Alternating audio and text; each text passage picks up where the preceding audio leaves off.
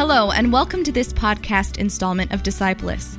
Discipulus is the leading faith formation program for young adults in the Archdiocese of St. Louis. St. Louis Young Adults, in collaboration with the Paul VI Institute, is pleased to bring you these short, intellectually stimulating courses. Discipulus courses, taught by an expert, offer a deeper look into topics that will help you understand and practice your faith more fully.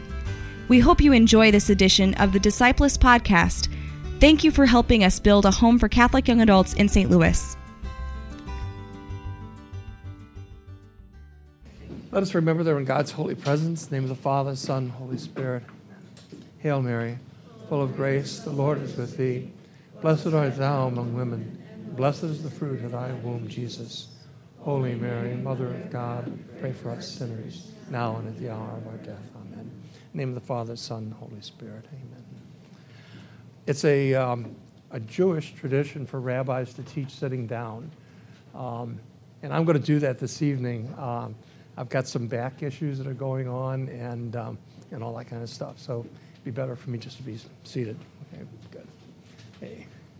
We're going to be taking a look, first of all, at uh, St. Justin the Martyr uh, tonight and, um, and the role that he plays and some of the uh, works that he did and see the parallel between what he was saying uh, for the uh, in the, in the second century and what we believe today and, and see the continuities. One of the beauties of studying the early church fathers is to see that continuity, and we're going to see that later on also even in liturgy. Okay? So, um, Justin is a martyr. Um, didn't go by that name, that wasn't his last name. Uh, He was born in Flavia, Neapolis around 100 AD. So he's um, from the east. Um, Syria, the area, around Syria. Uh, he was converted when he was about 30 years old and taught in Asia Minor and then later on in Rome. Uh, he authored two apologetics, which we'll take a look at, and also another called A Dialogue with Trypho, and he was martyred in uh, 165 AD. One of the historians of this period was the Anglican Archbishop of Quebec, uh, Carrington, and he says the following. It's rather extraordinary for a um, uh, for a um, Anglican Archbishop to say. He says this: If we were, if we ask where the strong witness in the church is to be found after the death of Polycarp, we are bound to say that it passes to Rome. It passes to the church itself and to its succession of bishops rather than to any individual. The individual who stands highest after the death of Polycarp would probably be Justin, who is now accepted as a Roman teacher and becomes a Roman martyr. One of the letters that he writes is to the emperor. Uh, this is Antoninus Pius. He was considered to be one of the five uh, good emperors, which tells you that there are a lot of really bad ones. Um, uh, Antoninus Pius receives this uh, letter. We don't know that he ever read it, but we do have uh, the letter itself, at least from the Christian point of view. Uh, the Christians kept copies of these letters.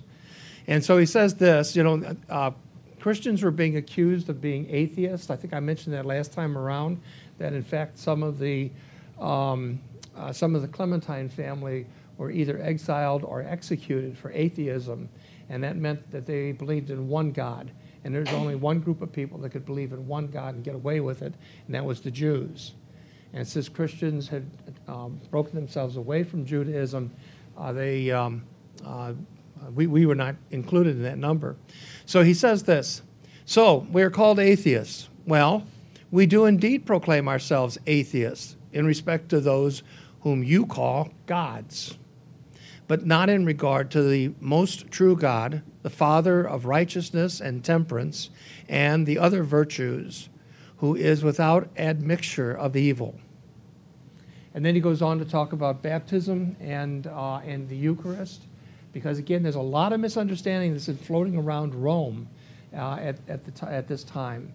And I think I mentioned last time around that there are some rather strange cults, one, one of which um, whether it was a baptism by, by uh, bull's blood, when they would stand a bull over on top of somebody, and they would be underneath, and, and then they would slit the throat of the bull, and, and all that blood would come down.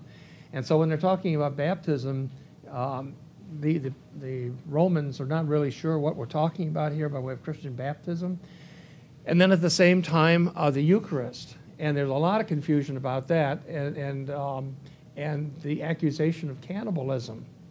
After all, we're gathering together to eat the body and blood of Christ, right? That doesn't sound real good. So he goes on and says this. This is in the 65th uh, paragraph of the, uh, of the letter. It's a very long letter, by the way. He says, After we have thus washed the one who has believed and has assented, we lead him to where those who are called brethren are gathered, offering prayers in common and heartily for ourselves and for the one who has been illuminated, and for all others everywhere, so that we may be accounted worthy, not that we have learned the truth to be found keepers of the commandments, so that we may be saved with eternal salvation. So he's talking about uh, a, water baptism. Now, even at this point, we don't have any um, uh, any documents, extant documents that tell us exactly how a baptism takes place. Later on, within the next generation, we're going to have that when we start talking about uh, the writings of, of Hippolytus, he literally goes through and says, This is how you do it baptism. And this is how you say Mass. And this is how you consecrate a bishop. And this is how you ordain a priest or a deacon. You know, and we'll, well it's, it, it's like a, a rule book that's got all the rituals in it. And we'll take a look at that a little bit later on. But right now, this is about all we have. And we know also from um, Ignatius of Antioch um, that, that from the earliest days of the church, that the church believed in the real presence. And we'll take a little look at that also. Goes on, it says this Having concluded the prayers, we greet one another with a kiss. Then there is brought to the president of the um, brethren bread and a cup of water and of watered wine. And taking them, he gives praise and glory to the Father of all through the name of the Son and of the Holy Spirit. You catch the Trinity there? Okay. Now, the term Trinity doesn't appear for another century or two, but already we're, we're very clear that we're talking about the Father, the Son, and the Holy Spirit. Right? And he himself gives thanks at some length in order to in order that these things may be deemed worthy the Greek word for he's writing in Greek, by the way. They're living in Rome, but the, the language of any intellectual in, in Rome at the time is Greek. And so he's writing in Greek. And what's the word for thanks for thanksgiving in Greek? Yeah, the Eucharist. That's what he's talking about there. Then he goes on and says this When the prayers and the thanksgiving are completed, all the people present call out their assent, saying, Amen. Amen is the Hebrew language signifying so be it. After the president has given thanks and all the people have shouted their assent, those whom we call deacons give to each one present to partake of the Eucharistic bread and wine and water, and to those who are absent, they carry away a portion. So you see some of those uh, common elements. Again, we're not going to go into, uh, we're not going to see the exact way in which the, church, the, the, the, Mass is celebrated, but even as early as Justin Martyr, uh, 130, 140 AD, we're going to see the elements right there. And of course, he's writing this letter to a pagan emperor. He's not going to go into detail about exactly how the Mass takes place. He's just trying to present an apologia to let the emperor know that, that what's going on is really not that weird. You know, you don't have to be afraid of us. He goes on to say, We call this food Eucharist, and no one else is permitted to partake of it except one who believes our teaching to be true, our teaching to be true, and who has been washed in the washing which is for the remission of sins and for regeneration. and is thereby living as Christ has enjoyed. For not as common bread nor common drink do we receive these, but since Jesus Christ our Savior was made incarnate by the Word of God and had both flesh and blood for our salvation, so too, as we have been taught, the food which has been made into the Eucharist. So let's take some of this apart also. So, for one thing, you have to be baptized in order to receive the Eucharist. You have to believe what's being uh, taught. Here's another thing, too, that we um, tend to forget about. Let's go back one real fast here. And it says down here, and those who are absent, they carry away a portion. What are we talking about here? taking it to the sick. And, and why would they be taking a piece of bread to the sick? It was just a piece of bread. Didn't one of the popes say that uh, the Eucharist is like medicine for the sick? Yeah. Yeah. I don't know. It was a church father, but yeah. But again, what is that piece of bread? What does the community believe that piece of bread is? That it's that important that it's going to be a medicine for the sick or for those who are absent. It's the body of Christ, right? Okay? It's what we believe, they believed. So again, unless you are baptized and washed for the remission of sins and for regeneration, okay, so that's what baptism is, is all about. It's, it's a washing away of sin, it's a regeneration of new life. And now, uh, as, a, as a result of this, um, this is going to be a real big controversy down the line. And, and part of the controversy is that the question is uh, concerning the remission of sins how many times can you have your sins remitted? And there are, there, there are two um, angles on this. And, and, and, and the really strict people say once. When you're baptized, all your sins are forgiven. And then good luck after that. And later on, there's going to be a Pope, Callistus, and we mentioned him the other night. And he's going to say, no, as, as often as you sin and you ask for forgiveness, the church, under certain circumstances, will forgive you. So you got that there. But that's, uh, that's all part of that baptism that we're talking about. Again, it's not common bread, it's not common drink. But rather, it's the flesh and blood of, uh, for our salvation. Now, go back a generation earlier. So Justin is talking about this now, right? But he's, he's not making this stuff up. There's an earlier generation in which Ignatius of Antioch says this. Um, you know the story of, of Ignatius of Antioch and why he wrote his seven letters? He's on his way to be martyred, He's on his way to be martyred, right? And so he writes these uh, letters to different um, seven different um, communities, Christian communities. And in these letters, I mean, they're very rich because this is the guy who was the successor of St. Peter as Bishop of Antioch. So we're going back to the sub apostolic period when we're talking about this. These are people who learned Christianity from the apostles themselves. And he says this I have no taste for corruptible food nor for the pleasures of this life. I desire the bread of God, which is the flesh of Jesus Christ, who was of the seed of David. And for drink, I desire his blood, which is love incorruptible.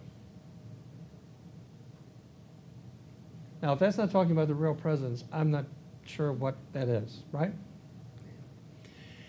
And then he goes on and, and, and says this Take note of those who hold heterodox opinions, okay, not orthodox, but heterodox opinions, on the grace of Jesus Christ which has come to us, and see how contrary their opinions are to the mind of God. They abstain from the Eucharist and from prayer because they do not confess that the Eucharist is the flesh of our Savior Jesus Christ, flesh which suffered for our sins, and which that Father, in his goodness, raised up again. They who deny the gift of God is perishing in their disputes.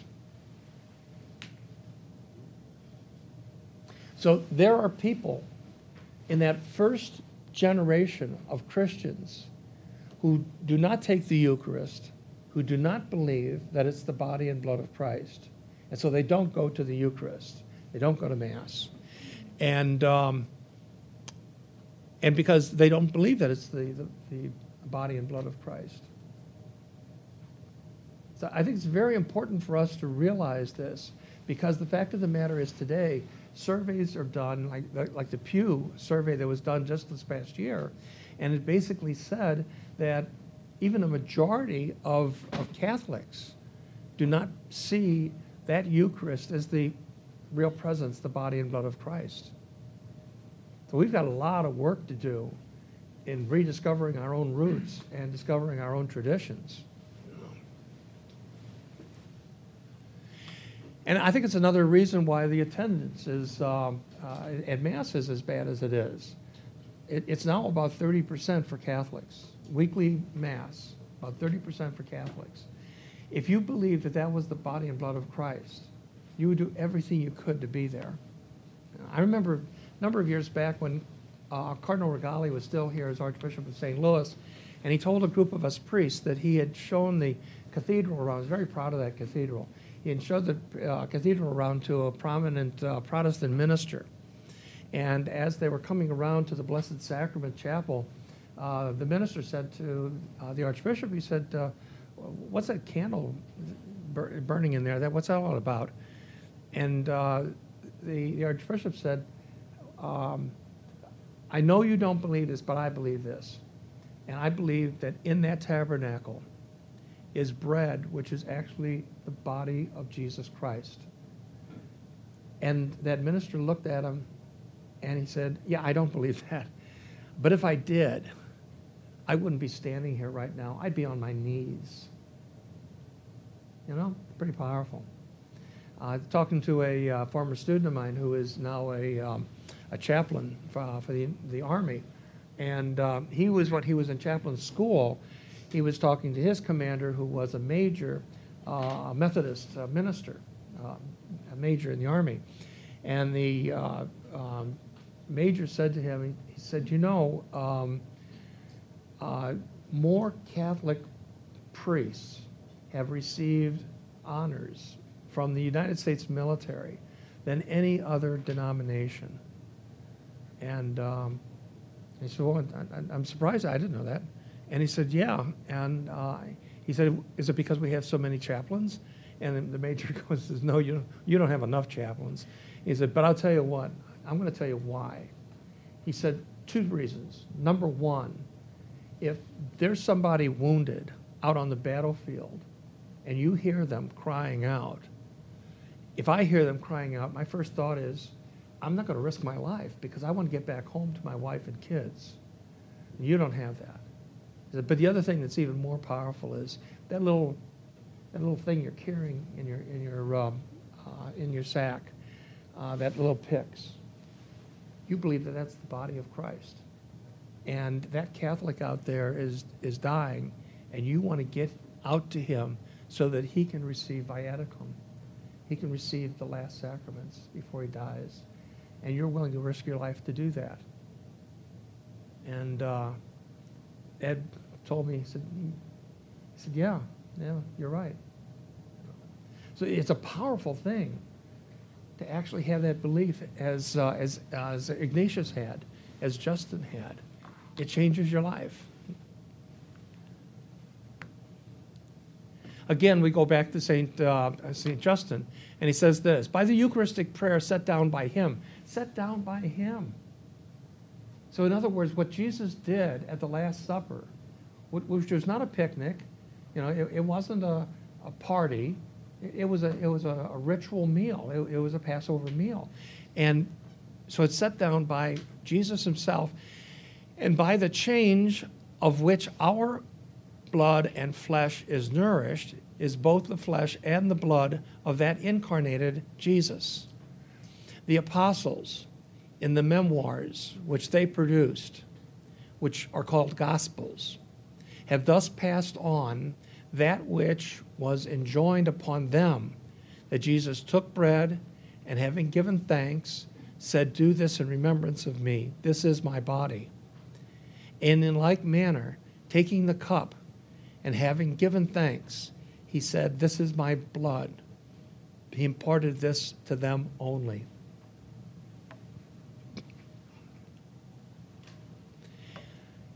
In another passage, uh, this is by the right uh, on the right. That's um, that's a, a, bust of Antoninus Pius, the emperor.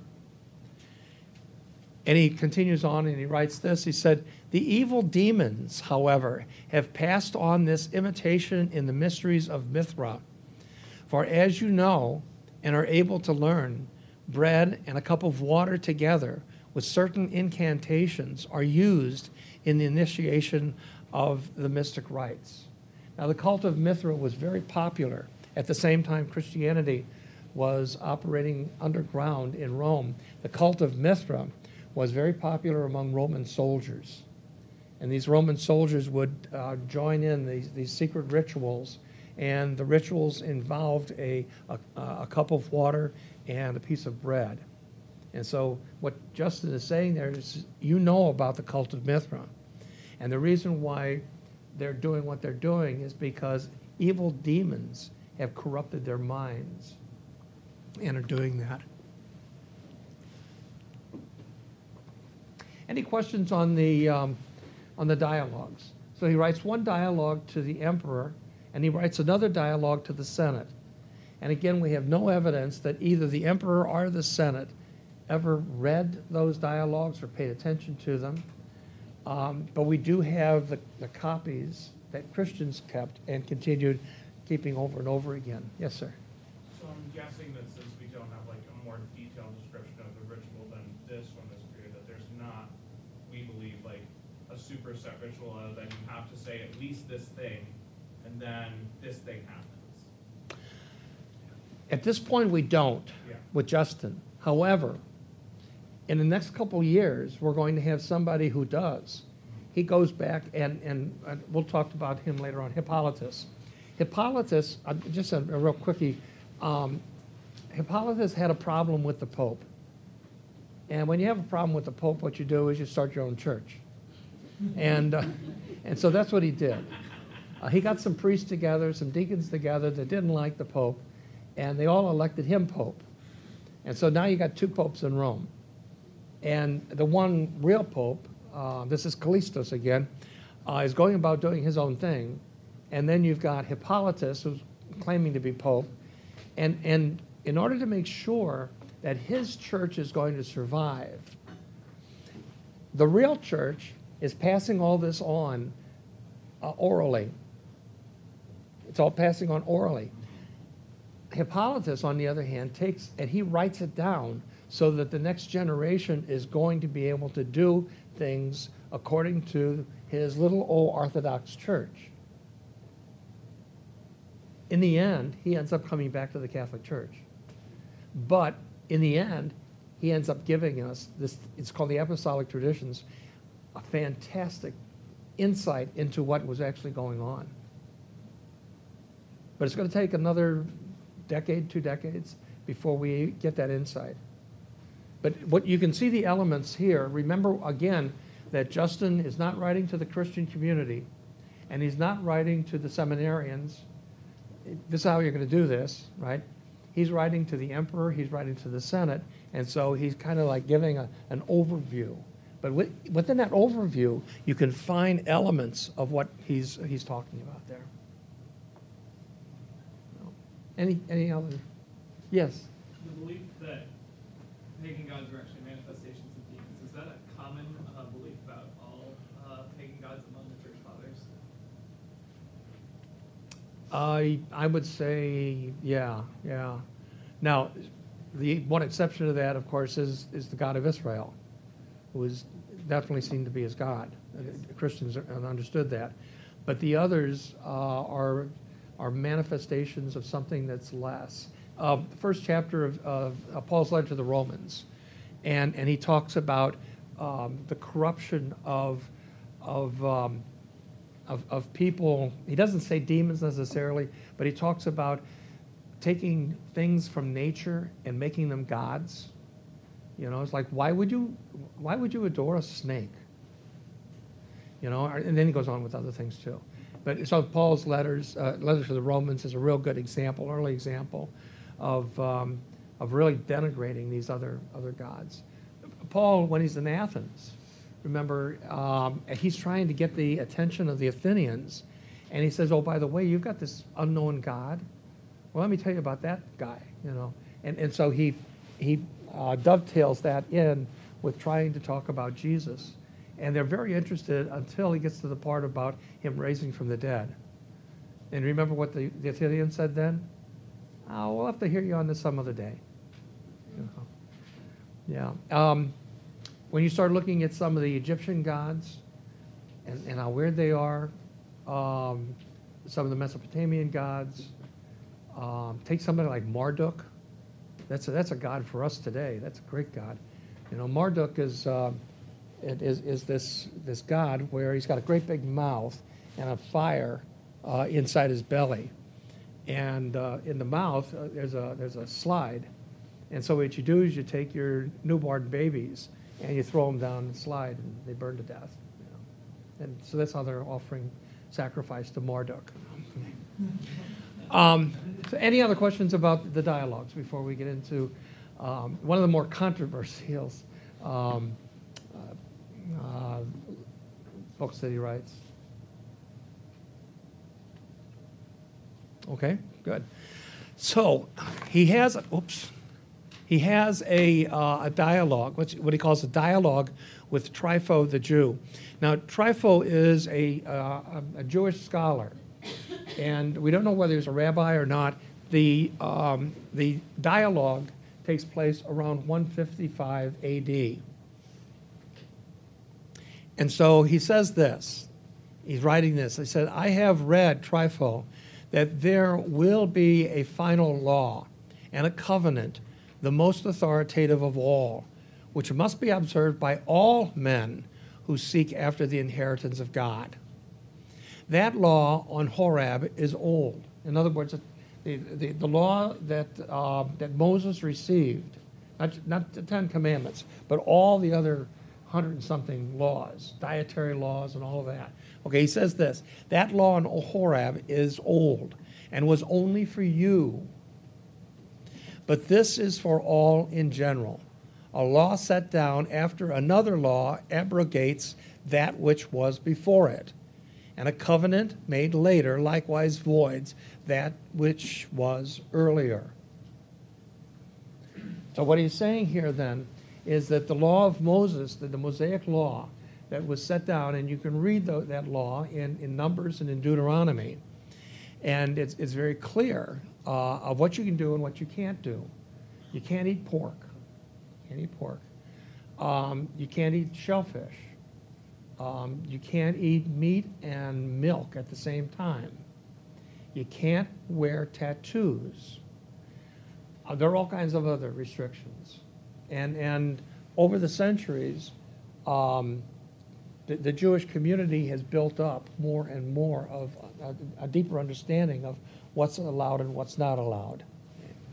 Um, several years ago, I, I met uh, a young lady who moved here from the East Coast, and she's now one of the most powerful and important people in the Jewish community at the um, Jewish Community Centers Association. And she just moved into University City, and she was going to act as a youth minister for Bais Abraham, which is an um, Orthodox uh, synagogue in, in the Loop area. And so we were talking, and she wanted to introduce herself. So we were talking, and and she said that when she was still on the East Coast, that um, that uh, her rabbi had a real problem because um, the menorah, uh, the, the lighting, the candles on the menorah had been blown out, and he didn't have any other light. And it was a Sabbath, and it was against his law to strike a match because that's work. And so he said to her, "I said, I don't know what to do. You got to have a flame that you can take a light off of the flame. And so she took one of his candles and she said, I know where to go. She went down to the local Catholic church. she knocks on the door and says, Can I get into your sanctuary? I know you got a lamp there. And the priest let her in and went ahead and got a light from the sanctuary lamp, brought it back to the rabbi, and lit the menorah again. You know, so sometimes you know you, you get pretty um, persnickety about some of the regulations, and so what what um, what Justin is saying here is that all these little laws that were set up, they were set up to protect the community, to protect the individual. And by having these laws, if you follow this and you go on the the strict the the, the um, straight and narrow, that you're going to not violate God's commandments. You know, the Pharisees were really good at this. I mean, they took this to a fine art. The Sadducees are less, but the Pharisees really took this very seriously. And so, what, what uh, Justin is saying to Trypho is okay, you've got all these laws, and those are your laws, but they're not the laws of every party. And, and, and here again, he's saying that that law on Horeb is old and for only for you. But this is for all in general. So we're talking about the moral code. We could talk about the, the Ten Commandments. That applies to every human being. Right? Natural law applies to every human being. But the, the laws of, of Israel, the, the, law, the Jewish laws themselves, are specifically for Jews. He goes on to say this, and therefore God proclaimed a new covenant which was about to be established. And this is a light to the Gentiles, not just the Jews, the Gentiles, as goyim. We see and are persuaded that through the name of this crucified Jesus Christ, men turn to God from their idols and other wrongdoing, and practice piety, and maintain their confession even unto death. And by the works and by the, uh, the accompanying miracles, it is possible for everyone to understand that this is the new law and the new covenant and the expectation of those who among every nation are awaiting the good things of God. So, Jesus Christ, a Jew, dies not only for Jews, but also for everyone else. I mean, that's why, you, you ever wonder why St. John mentioned that, that when they hauled in the fish, after the resurrection. Remember, Jesus was making some some uh, grilled fish for the. Remember that? Uh, John went out of his way and said there were 153 fish. Why? Do you think he actually sat there and counted 153 fish? The reality is that back at that time, if you were a scientist about fish, an ichthyologist, then you knew that there were 153 varieties of fish in the ocean. Now, whether, I don't think there are, but th- they thought they were. And so, what St. John was telling us was that everybody was included. That net included everybody, all the nations, Gentiles and Jews alike. Now, there's a problem here. The problem is that if you read those passages from Justin the Martyr, in his response to Trypho, you might get the impression that the new, cos- the new covenant has crushed the old covenant. And the old covenant has no application anymore. Any of you think about that? If you weren't, that's all good. but for centuries, Christian bodies, and including some Catholics, have believed that the coming of Jesus Christ abrogated the old covenant entirely. And so there was only one thing for Jews to do, and that was to convert. And when that didn't happen, and for centuries that didn't happen, a lot of anti Semitism arises up, especially in Europe as well as in the Middle East. And at one point during the Reformation, when Martin Luther writes a letter to the Jewish communities of Germany, he says, okay, I understood why for 1,500 years you didn't become Christian, because that would mean becoming Catholic. And you, boy, that'd be a stupid mistake, you know. But now we've got the Protestant Reformation. Come on in. And the Jewish community was like a big yawn. Are you kidding? And right after that, Luther wrote another, another letter to the Jews basically condemning them and saying all kinds of terrible things. And the Jews ignored it, and everybody pretty much ignored it up until the 20th century when these guys dressed in black and brown took over Germany and they pulled up Luther's letter and said, oh, this guy was right. You know. So, anti Semitism. That could be read into those things. It should not be read into those things. And if there was any corrective that happened in the Catholic Church, it happened during the Second Vatican Council when the Church made it perfectly clear that it was not, it did not believe in substitute theology. Today, there's a very small group in St. Louis, and actually it's all over the world. Uh, there are tens of thousands of people who are Jews who have converted to Christianity, and they keep their Jewish roots. Uh, the group here in St. Louis is called the Association of uh, Hebrew Catholics.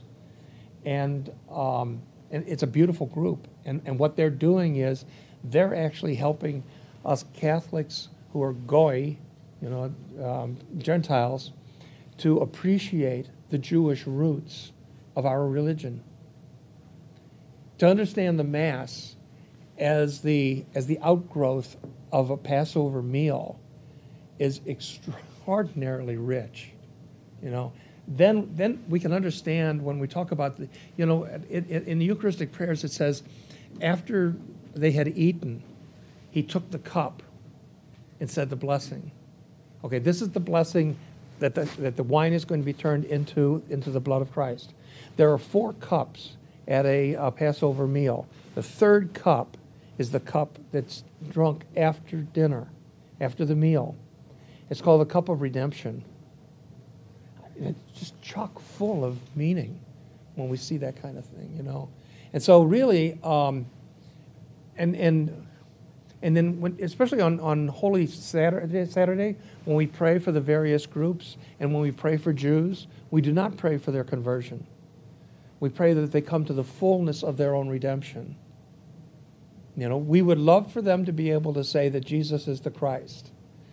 They're probably not going to do that, most of them, but they're still looking for the Christ.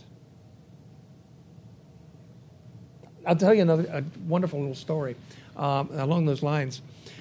back in the late 19th century, uh, there was a, a, a Russian um, rabbinic student that came to the United States, eh, like many uh, Russians, Germans, and all, there, there are a lot of immigrants. He arrives in New York City. He does not speak a word of English. Okay, he speaks Russian. Um, he can read Hebrew. That's about it. And he has um, he has the Bible with him. And there were a lot of people in New York at the, at the time um, who would go down to the boats and they would invite people to come and stay with them. And they would pay a little bit, you know, a little boarding house kind of a thing. So, anyway, he, he gets, ends up with this Christian family. And he wants to learn English. And so, what they did was they gave him an, a Bible in English. And he had his Bible in Hebrew. And he started from Genesis and read all the way through. And by the time he got to the last book of the Old Testament, his English was pretty good. And then he put his Bible down and he goes, Oh, there's more? So he starts reading Matthew, Mark, Luke, John, the letters, the whole works and Acts of the Apostles. And his English is great at this point, and he's all excited. He's discovered the Messiah. So he goes down to the local synagogue and he says to me, he said, You won't believe this. I found the Messiah. and they go, Yeah? And he goes, It's Jesus of Nazareth. Guess what happened? They threw him out. you know? And, and so he started his own ministry. And uh, he, this is a group of, of, um, of Jews, you know, sort of like Jews for Jesus movement there. You know, uh, his ministry is called the Chosen People Ministry and they have never left they've never given up their, their jewish roots and their jewish customs customs. But everything they do is imbued with christ. And, and it's true with the association of hebrew catholics here in st louis the same way. So it's a very beautiful thing. And and we can look back now and see that any attempt that was made and certainly there were a lot of attempts made in order to convert jews not just to come to christ but to give up their whole culture, their language, and everything in order to become um, um, goyimized, you know, they become Gentile, Gentilized, um, was just wrong. So, yeah. So what's the difference between Hebrew Catholics and Messianic Jews? Not a lot. Uh, Hebrew Catholics are Catholic. Uh, Messianic Jews tend to be Protestant, uh, evangelicals. You know, So they're Jewish Christians? They're Jewish Christians. Yeah. In fact, last uh, last summer there was a convention in Texas, I think in Dallas, and there were several hundred participants from all over the world, and these are all Jews who also believe in Christ. And at one point, um, I was being told by, by some of the association members that they went down there, and at one point they offered to celebrate Mass in Hebrew. Uh, they, they had a priest, a, a convert, who uh, could say Mass in Hebrew, and, and they did. And a lot of the Protestant Jews came and they attended the Mass, and they were incredibly uh, impressed by the fact that there was so much Scripture in, in the Mass itself. And then hearing the Mass celebrated in, in that sacred language is, you know, was pretty special. Yeah. So the dialogue continues on, you know.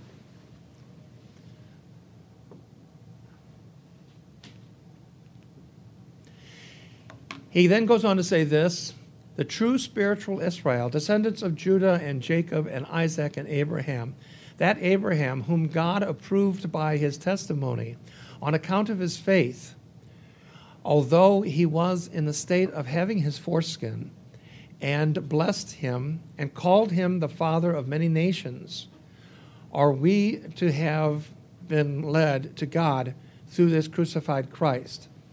What he's saying there to Trypho is that the first of all the Hebrews, Abraham, when he was called, he wasn't circumcised. You know? And, and so he's pointing out that circumcision itself is, is, a, is a human commandment, it's not a divine commandment.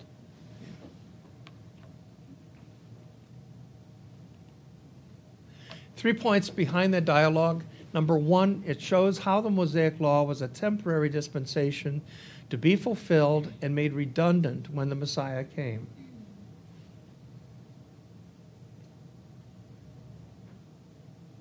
Secondly, the Messiah is in fact the Son of God, worthy of worship.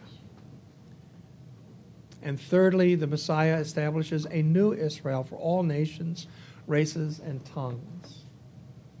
Again, you can read into that and, and read that, um, that, uh, that Judaism is then to be suppressed, but it's not meant to be. Again, what, what he's doing here is the same thing that Isaiah had, had prophesied that the Lord God would eventually be adopted by all nations. And it would be the Jews that would bring this about. Here we find from the Second Vatican Council uh, that, uh, that document, Nostra Aetate. Now, if you read Nostra Aetate, it begins by talking about all different sorts of other religious bodies and, and showing that anyone of goodwill has some aspect of the divine. Some aspect. But the last part of that document is dealing specifically with the Jews. And if you know the history behind that document and how it came to be written, originally it was a document meant for the dialogue between the Catholic Church and the Jews. And then some Arab Christian bishops who were at the uh, council went to that committee and said, You can't do this. I mean, if you write a, a, a, a document specifically for Jews, how am I going to go back to Syria? How am I going to go back to Iraq? You know, uh, it's not going to work. And so the committee went ahead and rewrote the entire thing, including everybody. But the, the grist of that, uh, that, that document, Nostra Aetate, uh, um, our age, is, is really um, centered on the dialogue between uh, Christians and Jews. And so you find this, um, quoting from Romans 11 as well as Ephesians 2. As the Sacred Synod searches into the mystery of the church re, it remembers the bond that spiritually ties the people of the new covenant to Abraham's stock. Thus, the Church of Christ acknowledges that according to God's saving design, the beginnings of her faith, the first faith of Christ, and her election are found already among the patriarchs, Moses, and the prophets. She professes that all who believe in Christ, Abraham's sons, according to the faith, are included in the same patriarch's call, and likewise that the salvation of the church is mysteriously foreshadowed by the chosen people's exodus from the land of bondage. The church, therefore, cannot forget re- that she received the revelation of the Old Testament through the people with whom God, in his inexpressible mercy, concluded the ancient covenant. Nor can she forget that she draws sustenance from the roots, from the root of that well cultivated olive tree onto which have been grafted the wild shoots, the Gentiles.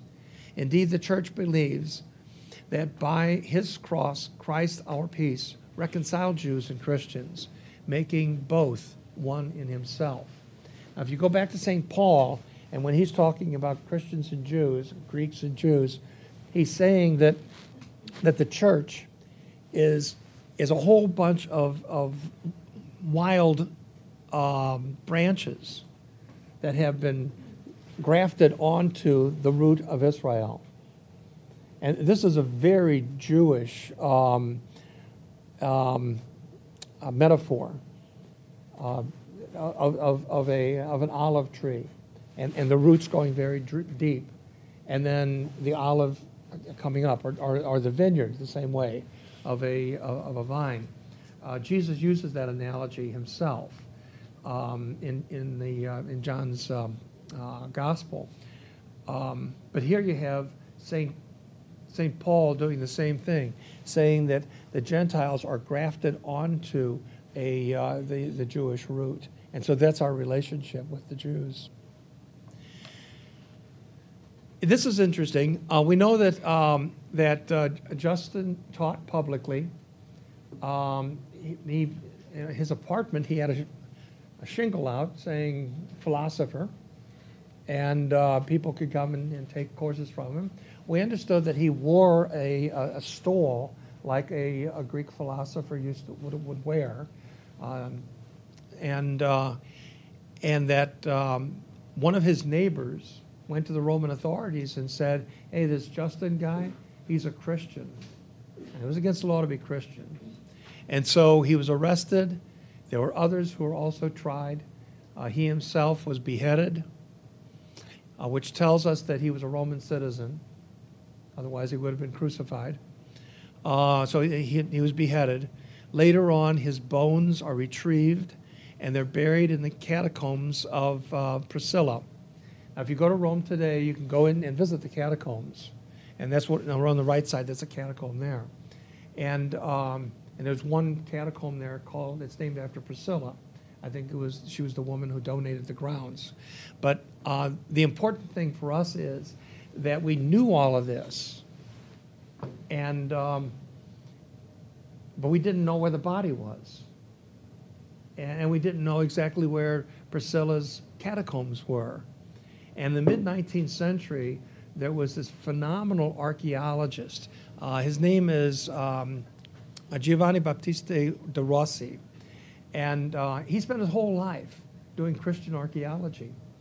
And one day, he's walking around Rome, and there's a, there's a little garden there, and there's a shed in that garden. And that shed is centuries old. And he went in to look in the, you know, he's looking around, and he sees um, a couple stones, cobblestones, that don't match the other cobblestones and he digs them up and he put them next to each other. And this is what he read M. Justinos. Remember, there's no J in, in, in Latin, or Latin or Greek, there's no J. So it's either going to be an I or it's going to be an X. M, what does the M stand for? Martyr.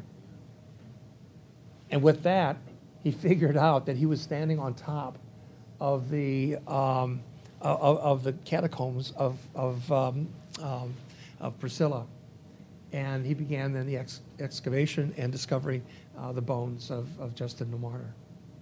Um, let's go ahead and take about a five minute break, and then we'll take a, a glance at the uh, the next father that we want to take a look at. We'll uh, take a little look at uh, Tertullian. Let's get uh, started with uh, with him. Um, first of all, his um, his official name is Quintus Septimus Florens Tertullianus. Um, pretty good sign that he was from uh, nobility, um, from the upper uh, echelons. He was born around the time of the martyrdom of St. Justin. He himself is from North Africa, from the city of Carthage. He was trained as a lawyer. And around 35 years old, he watched and witnessed a group of Christians being taken out to be killed. That witness, you hear that over and over again. And in fact, he's the one that came up with the saying that the, that the blood of martyrs is the seed of conversion. Because so many, in his case, it's the same thing. When he saw people willing to go to their death, and remember, you know, he's raised believing in all these weird gods, and none of those gods can save him. And whether he believes that he will have some kind of life after death, that's all up in the air. But these Christians believed it enough that they were willing to go to their own death. And so he was shaken by that. Then he was intrigued by that. And then he was beguiled by that. He had to become a Christian himself. He is the first of the early church fathers that are going to write in Latin. All the other church fathers are writing in Greek. But he's going to write in Latin. And we're going to see that there are actually three uh, phases in his, um, uh, in his um, uh, Christian life. For one thing, he, he's going to be a Catholic for between six and ten years, and very solid Catholic. His writings are going to be very solid. And then they're going to be about six years, and his writings are going to be really questionable. It's like, what's going on in his mind? And then finally, the last seven years of his life, he is going to be extreme. He's going to be schismatic. He's going to be following a heretic by the name of Montanus. And he, he finishes badly as a result. It's a shame. You know, but we can go through and we can glean out the good stuff um, and, and then see where he ends up uh, going wrong.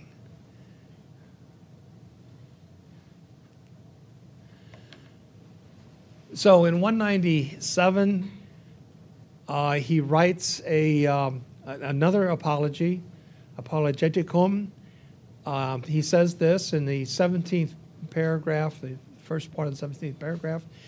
He says, The object of our worship is the one God, who by the word of his command, by the reason of his plan, and by the strength of his power, has brought forth nothing for the glory of his majesty, this whole construction of elements, bodies, spirits, whence also the Greeks have bestowed upon the world the name cosmos. He is invisible, and yet he may be seen. He is int- intangible, and yet his presence is apparent through his grace.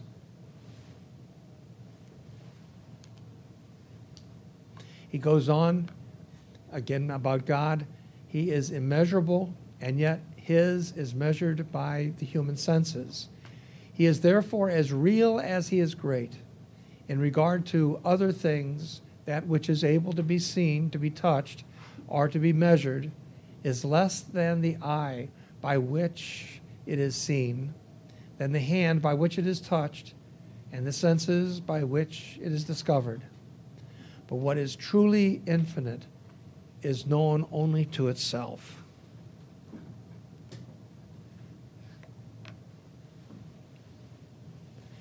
In another um, one of his letters, it's, it's entitled The Veiling of Virgins uh, Why Virgins Should Wear Veils. Muhammad could learn something from that. It says the following It says, The rule of faith, indeed, is altogether one, alone, un- unchangeable, and irreformable. It is as follows, follows to believe in one only Almighty God, the Creator of the world, and in His Son, Jesus Christ, born of the Virgin Mary, crucified under Pontius Pilate, raised from the dead on the third day, received into heaven, and now sits at the right of the Father, waiting to come to judge the living and the dead during the resurrection of the flesh. The bishop that I have up, uh, the picture up on the right side, that's Bishop Gottwald. He was auxiliary bishop here in St. Louis. And the reason I have his picture there is because, take again, go back and, and read that section, uh, 3 point, uh, 1.3. And what do we, what do we, what is that? The Apostles' Creed. Yeah, yeah. So this is written in, in 213. The, uh, there, there's a, uh, a theory out that the Apostles' Creed was actually written by, uh, by St. Ambrose. That theory is absolutely incorrect because here we have 100 years before St. Ambrose, we have the Apostle Creed, at least the elements of the Apostles' Creed right there. Now, there's another legend about the Apostles' Creed. You might be familiar with that. And that is that at one point, all the apostles got together and they said, okay, what did Jesus teach us? And everyone got one sentence. And they all put it together. And that's how you end up with the Apostles' Creed. You know, I, I think Sister Mary Holywater taught me that in grade school. Um, if you want to believe it, that's fine. But don't believe the Ambrose thing either. Uh, the Apostles' Creed has been around a long, long time. Certainly, Cyril of Jerusalem used it in preparation for baptisms, uh, for adult baptisms, the old, um, his form of RCIA. Uh, so it's been around a long, long time.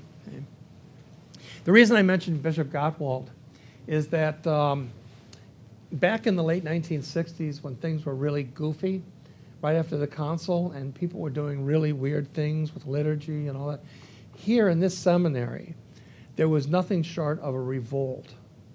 And you had seminarians leaving in droves. Um, something like 40% of the priests on the faculty left the priesthood within three years. I mean, this, is, this was enough to shake you.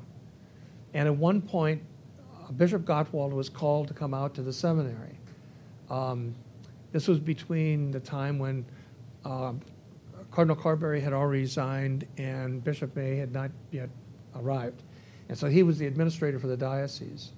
And when he arrived out here at the seminary, he discovered that, that the, uh, the ringleader of the Vincentians, this priest, had called in the, uh, the media. And so all the television stations were there. And, and the seminarians were the, the ones who hadn't left yet were there, and they were angry. And the priests were there, and they were angry. And this one priest said to the bishop, he said, What can we teach with any authority anymore? I mean, you know, every, the, change, the Second Vatican Council changed everything. Nobody believes in anything anymore. What can we teach with any authority? And Bishop Gottwald recited the Apostles' Creed. You know?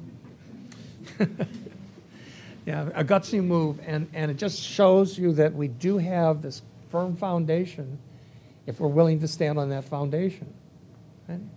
So he goes on and says this uh, in, in uh, the fourth uh, um, paragraph. This law of faith remains the same. The other points of discipline and practice admit newer correction, since, of course, the grace of God works and perfects up to the end. So, what he's saying here is that there are things that are going to change in the church, and they always change. But those are what, what he refers to as the discipline and practices, not the doctrine. The doctrine doesn't change, it's always there. the Mass is always there. It might be recited in Aramaic, and then in Greek, and then in Latin, and then in who knows how many other languages, but it's still the Mass. You know, the Ten Commandments are still there. The moral code is still there. There are interpretations and, and, and differences. Um, certainly, St. Peter, when he was in Rome, didn't walk around with a tiara, you know, hat on. You know, there are things and customs that change, but there are other things that don't. Here, then, he also writes another, this is in 213, writes uh, a letter against Praxeas, and he says this Keep always in mind the rule of faith which I profess, and by which I bear witness to the Father and the Son and the Spirit are inseparable from each other. And then you will understand what is meant by it. Observe now that I say the Father is other, and the Son is other, and the Spirit is other. This statement is wrongly understood by every uneducated and perversely disposed individual as if it were meant diversity and implied by that diversity a separation of the Father, Son, and Holy Spirit. He's grappling with this idea of the Trinity. Now, this is in 213, but it's not going to be for another 150 years before you have three brilliant Greek uh, theologians, some related to each other, they, the three knew each other, that actually are able to make some sense out of the Trinity of the Father, Son, and Holy Spirit. Later on, we're going to see how Hippolytus gets involved with this, this Trinitarian uh, theology too. You know, that's why today Muslims refer to us as tritheists. That Catholics, Christians are tritheists because we believe in three gods. And we have to come back and say, no, we believe in one God. And, and they just don't get that. And frankly, we don't get it either. it, it's, a, it's a mystery, which is to say, it's a truth that's been revealed by God, but not something that we're going to be able to get our minds around. That's, that's just it is. So we do the best we can. And uh, this is what um, um, he's trying to do too.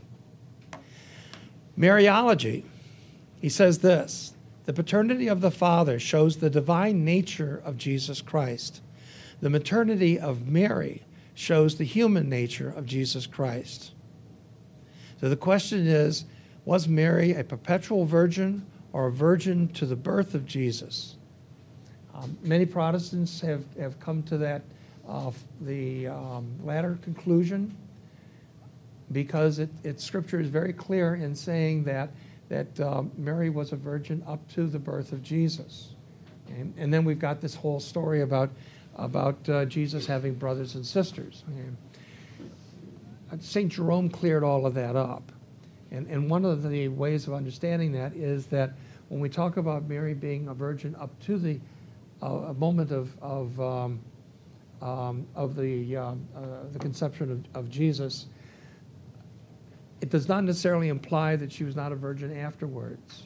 And if, if there are a number of other cases in the Old Testament, particularly, in which that, that term, up until this, clearly shows that even at that point, it continues on afterwards.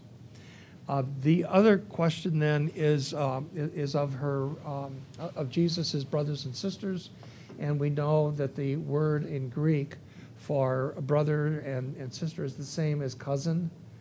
And so uh, it's very clear that, um, uh, that there's a relationship between some of the apostles and Jesus, but not necessarily that being of a, uh, uh of a uh, filial relationship. St. Jerome argues both of those things. The Eucharist, again, the real presence, sometimes reserved when not totally consumed and self communicated throughout the week. So, as of the time of, um, of um, Tertullian, daily Mass was not a reality. Uh, a century later, it will be. It can't be a reality because the church is being persecuted. And so the church is going underground, literally sometimes in, in Rome, Mass is being celebrated in the, in the catacombs.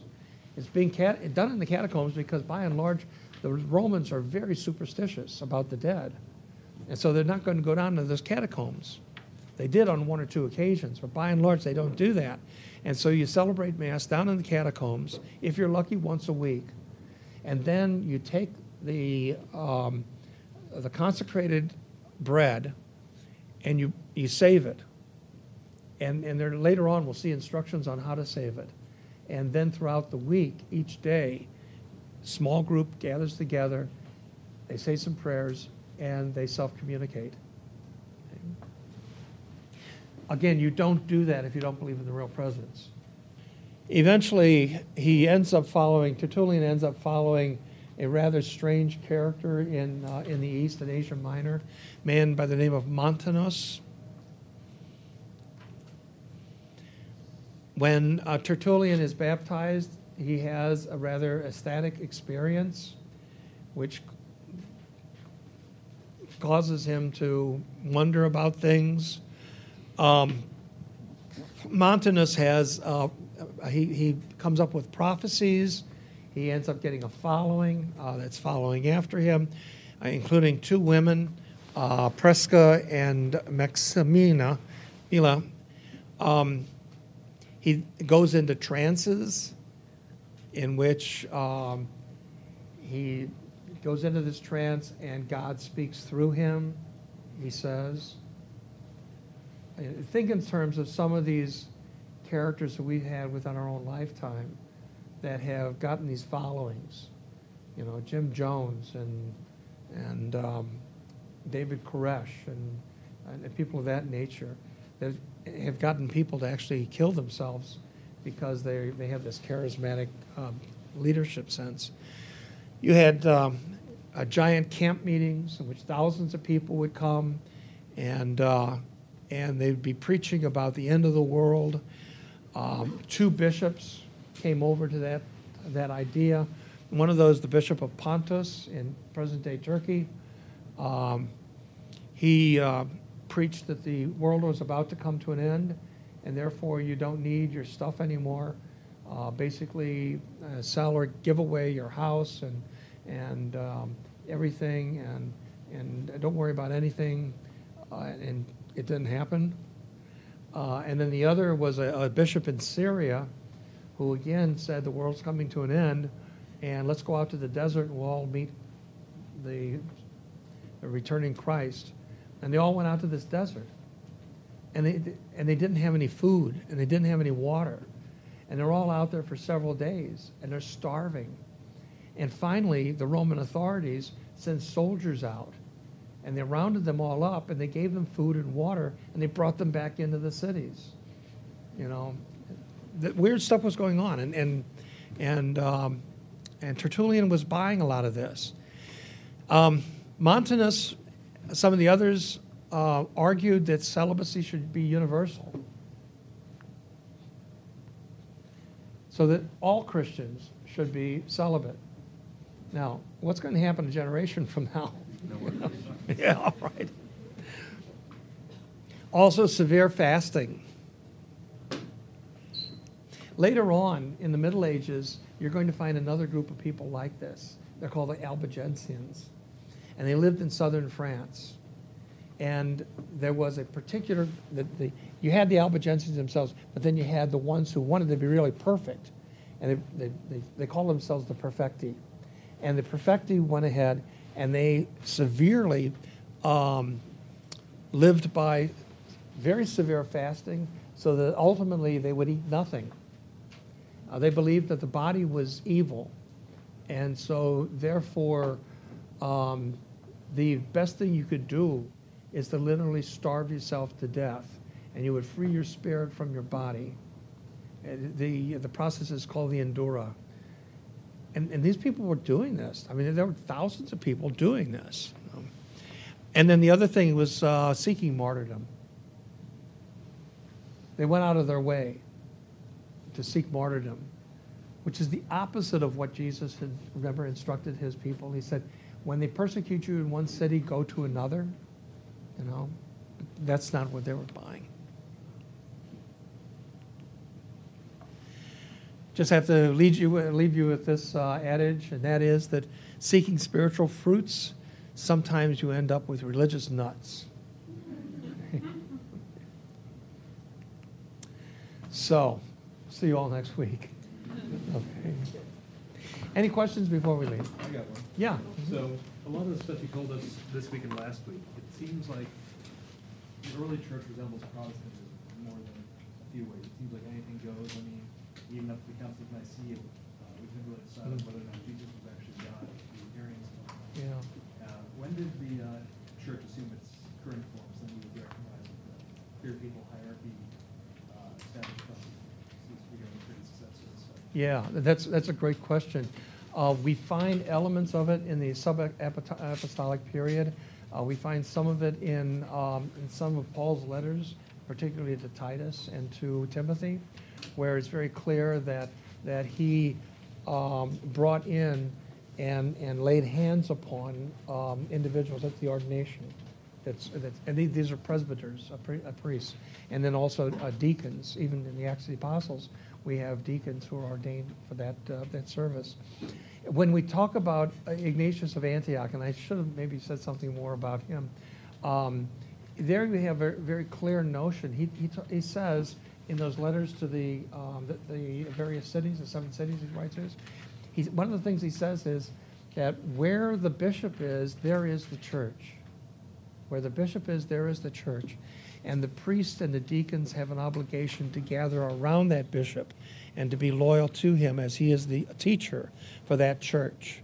Now, they didn't use the word diocese yet, and the word diocese is not going to come about until the 300s when Diocletian creates a, um, an imperial system for the entire empire, and then the church adopts that. But until that time, they refer to it as, as uh, churches.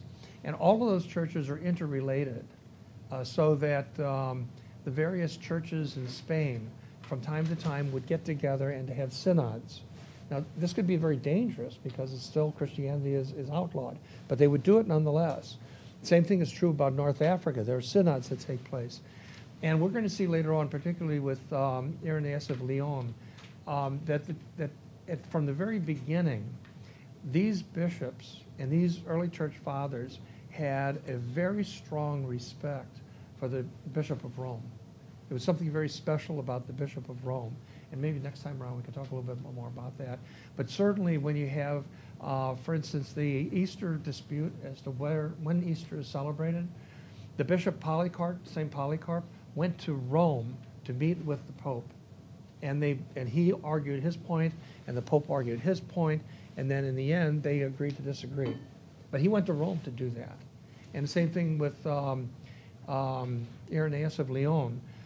He goes to Rome because of a heresy and, and, and wants to get the, the Pope's opinion on something. And this happens over and over again. Uh, the Pope has, um, he's not called Pope at that time. He's called the Bishop of Rome. Uh, but even, even earlier on when we had uh, St. Clement of Rome, I mentioned that last time around, uh, St. Clement goes and he sends a letter to the church at Corinth and basically admonishes the people at Corinth for not, not, not being unified in the church. What right does he have to do that? Because he's the head of the church. He's Peter. And then we'll talk a little bit, uh, uh, let's, let's talk about that a little bit more next week. That's a really good point that I don't want to, to miss out on. Good. Okay. Great. We'll see you all next week.